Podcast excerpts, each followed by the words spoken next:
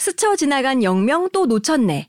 서울 지하철 드디어 바뀐다. 오늘의 스브스 뉴스픽입니다.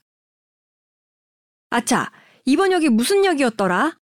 서울시가 지난달 지하철 열차 스크린도어의 도착역 이름 표기법을 개선한 데 이어 이번엔 열차 안에 도착 역명 표기법 개선에 나섰습니다. 지하철을 이용하는 시민들의 불편을 덜기 위한 겁니다. 서울시는 열차 내 도착역을 표시하는 행선 안내기 화면의 도착역 정보를 더 간결하고 오래 표출하도록 단계적으로 바꿔나간다는 계획을 밝혔습니다. 그동안 행선 안내기는 광고나 진행 방향, 환승 정보 등 부가 정보 위주로 안내해 왔습니다.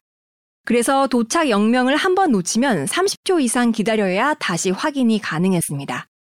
이 때문에 지난 한 해에만 서울교통공사 민원 접수 창구 고객의 소리에는 이번에 도착하는 역 정보를 알기 쉽게 해달라는 민원이 800건 넘게 접수됐습니다.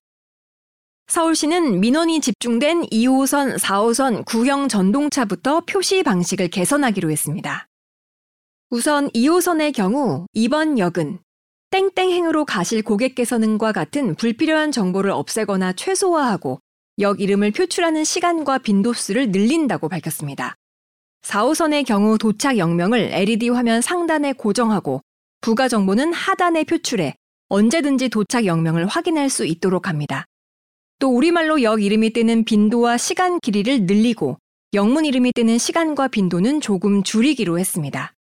기존에는 국문과 영문 이름 표출 시간이 같았는데 상대적으로 영문 표기된 역 이름이 글자 수가 많다 보니 표출 시간도 우리말 역 이름보다 길어지는 경우가 있었다는 겁니다.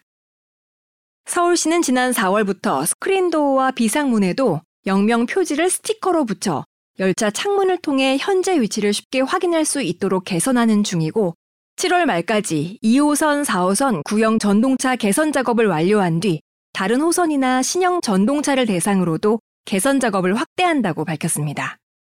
여기까지 오늘의 스브스 뉴스픽. 저는 아나운서 윤현진이었습니다.